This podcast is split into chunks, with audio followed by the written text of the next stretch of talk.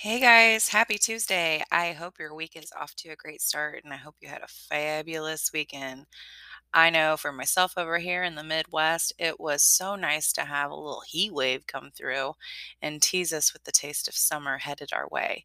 Now it's back down to the 50s, um, low 60s, so I will not complain too much, but I do look forward to the temperature rising. I wanted to chat with you today um, about, you know, actually, my mind was going a million different places. Part of me wanted to do a little bit of self reflection over, again, what I mentioned last week about the shame gremlins and like, and how they try to mess with us. But, you know, definitely like these th- thoughts have come into my head lately, um, making me want to doubt myself and then I identify that like no, this is the type of like negative thinking and like self lies and stuff that we need to identify and be ready to reel it back in and know that those aren't true. Those aren't self truths. So, anyways, with that being said, I did not publish the episode of the podcast I wanted to publish yesterday. Um, and it was, I mean, we were full with dance and track and uh, a crazy night. And it wasn't that I I couldn't have done it because I could have.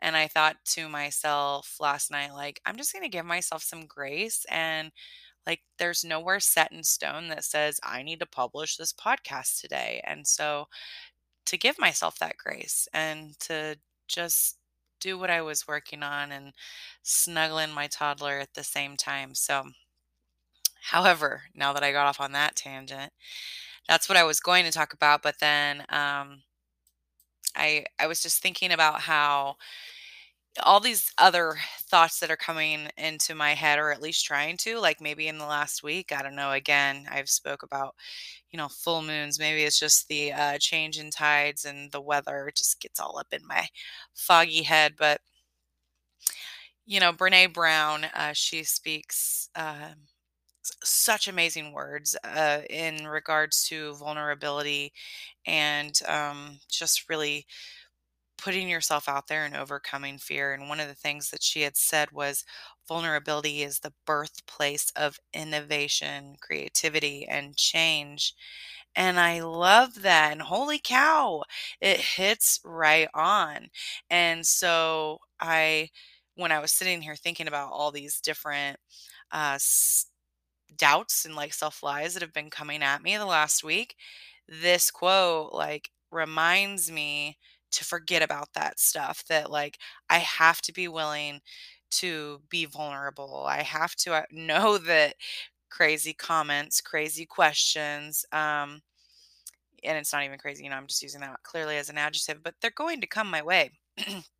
and and that's totally okay. Like it I'm in a place where I have to be vulnerable. I had to be vulnerable to get here. And for those of you that don't really know my story, I mean, basically what it comes down to is um, I had resigned from a full time in person teaching job uh, last August, and I and published uh, my first book, Calmed Growth After Trauma, last July 2021.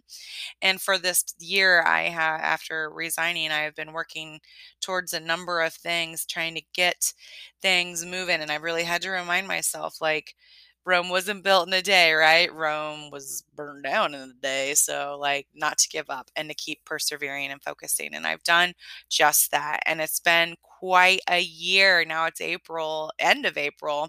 And it's been incredible. I mean, I could sit here and go on about the different things that I've been able to do, become a part of. But now here we are, like nine months later, as things are taking more shape and reminding me, like, to not allow those fears to overcome me because I did go to a vulnerable place to where like things are starting to change and like the creativity that I've been using and the fear that I've been stepping outside of is now coming full circle and I'm getting to do things like um, volunteer some of my time to help with different veterans uh, non for profits or different veteran organizations. And then I get to the opportunity to come on as a team leader with the Lone Survivor Foundation. And I get to go uh, as to my second retreat next month.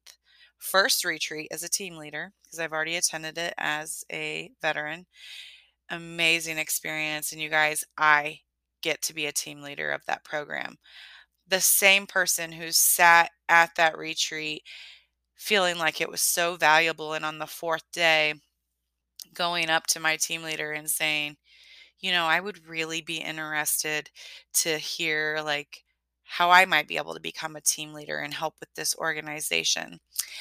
And she cocked her head to the side and gave me this pretty little smile and said, Would you believe me if I told you that we feel the same way? And I'm glad you said something. I would like to put your name up to the higher up and let them know that you're interested and like just rocked my socks off. Now here we are like that was in November and now I'm about to be a team leader at a at a retreat myself and I'm so excited for that.